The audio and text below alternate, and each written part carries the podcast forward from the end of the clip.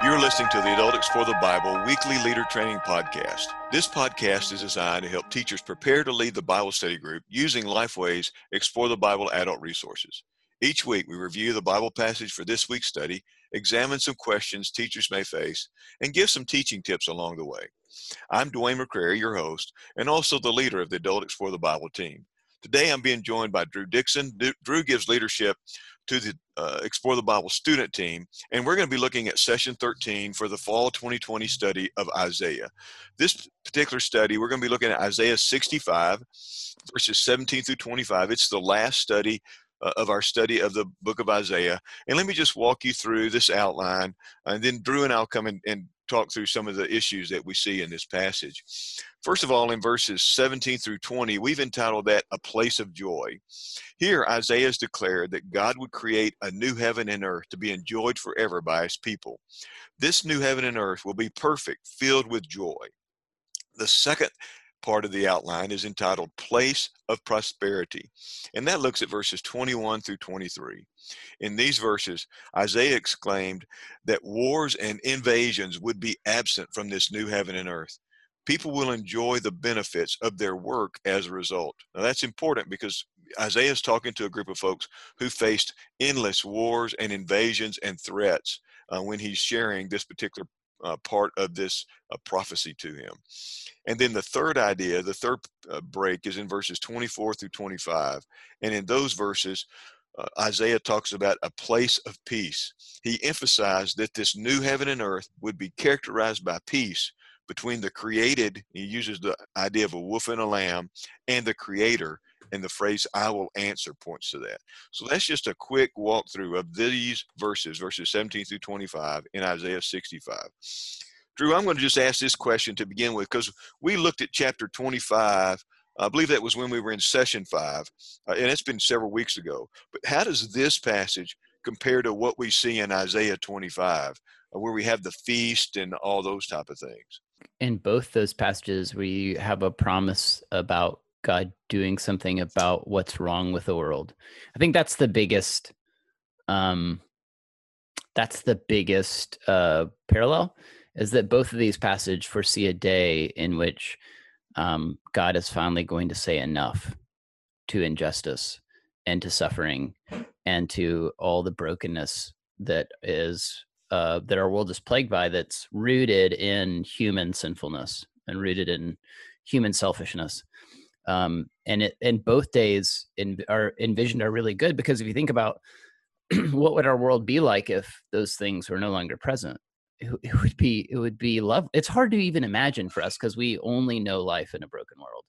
But um, both of these passages envision a really beautiful future day when everything that's wrong about our world is healed and renewed when um, when what when what Isaiah said in chapter two is really true when swords are actually beaten into plow, plowshares. You know, uh, instruments of of violence are actually turned into instruments of productivity and goodness and flourishing. And um, you know, gardening tools. It's like the idea of breaking guns in our day or something, or breaking missiles and changing them into um, I don't know, like a tractor or something. yeah, melting um, down a bayonet and making it into a garden hoe or something. right. Yeah.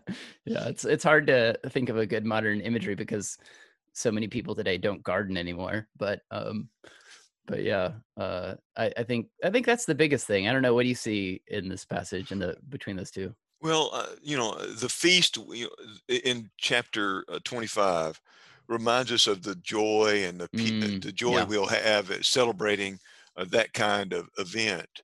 Um, but this more mm-hmm. this is more about not just an event, but a an existence that uh, we enjoy for eternity.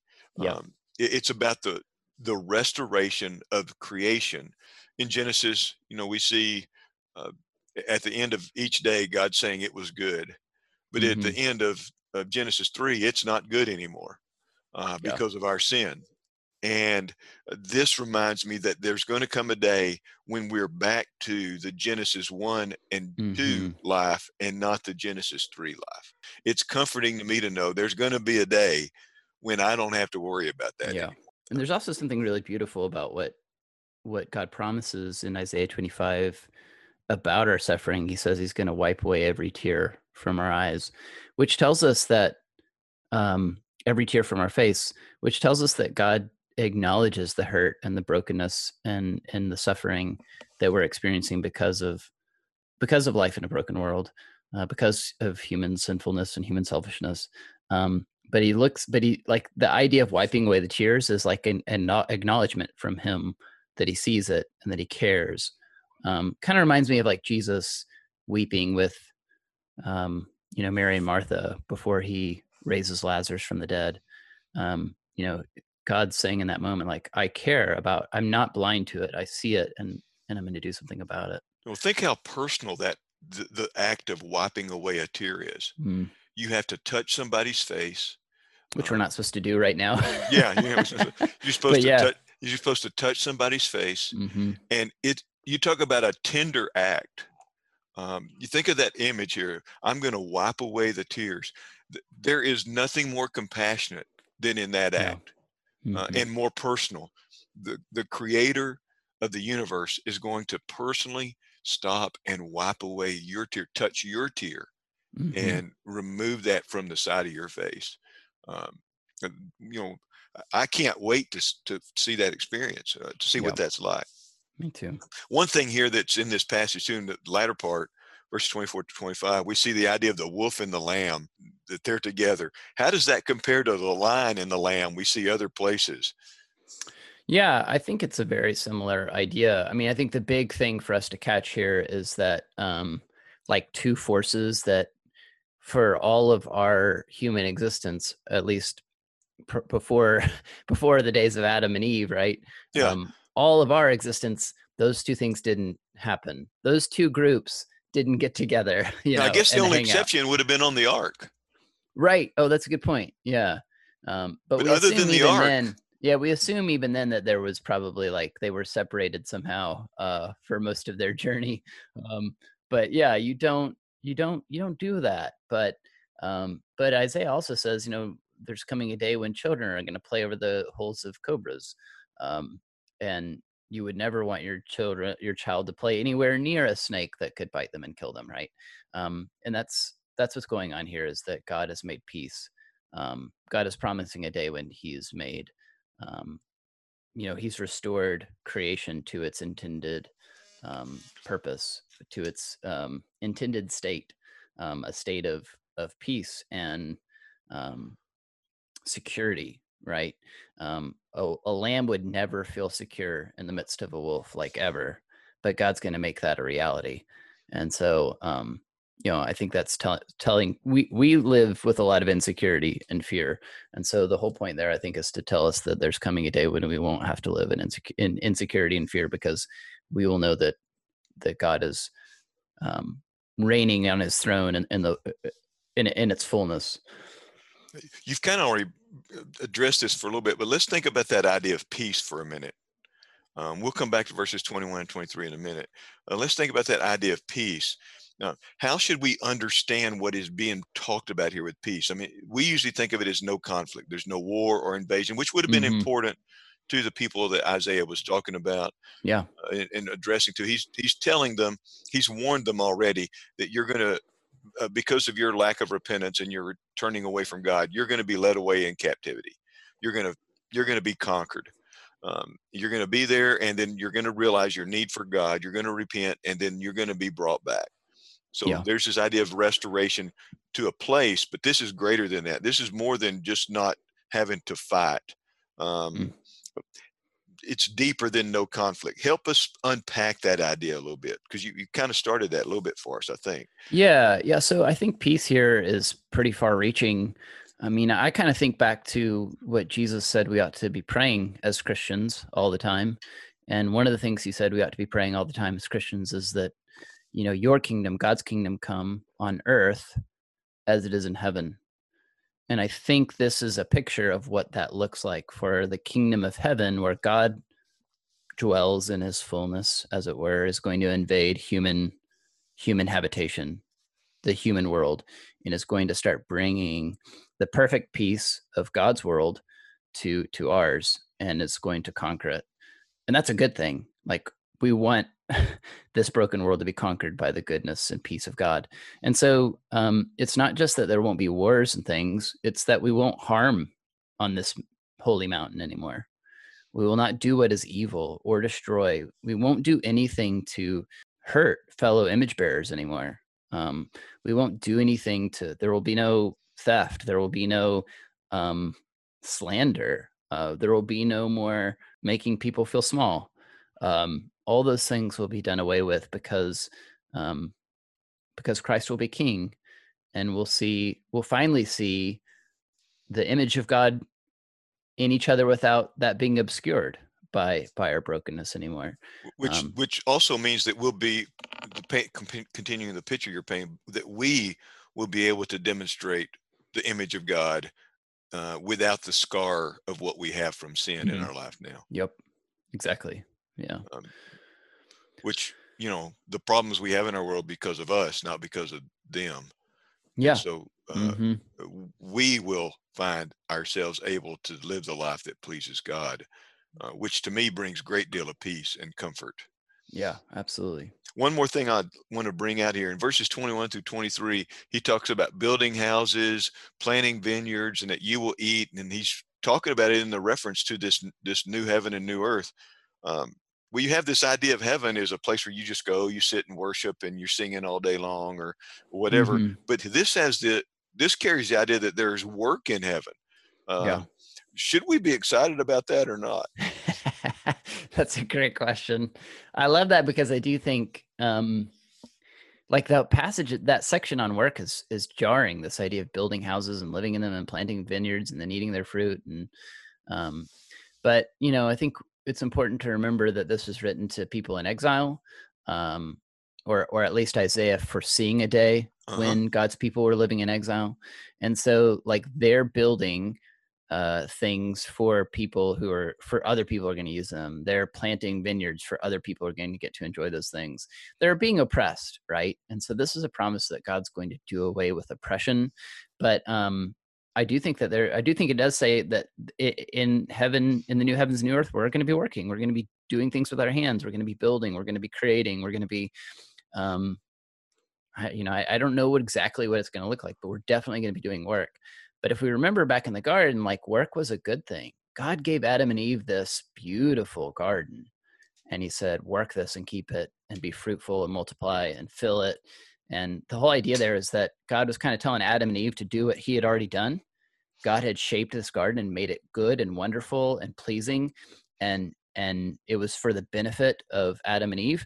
And um and then they were supposed to like that that's a, a, sign of love like you you give important jobs to people you love and respect um and so by god giving adam and eve this job to work and keep the garden he was showing them great love and great dignity uh, giving them great dignity and uh so so i think what we're seeing here is a restoration of what work was supposed to be before sin kind of messed it up because we know when adam and eve eat the fruit right they they eat of the tree of the knowledge of good and evil and then god said um your work's going to be toil now. It's going to be hard and frustrating and the gardens that you plant are going to be plagued by thorns and thistles these you know these plants that make gardening no fun um, so our vision of work today this is a long answer sorry but our vision of sure. work today is often like ugh right? Like i have to go to work and some of us hate our jobs. I don't. I love my job.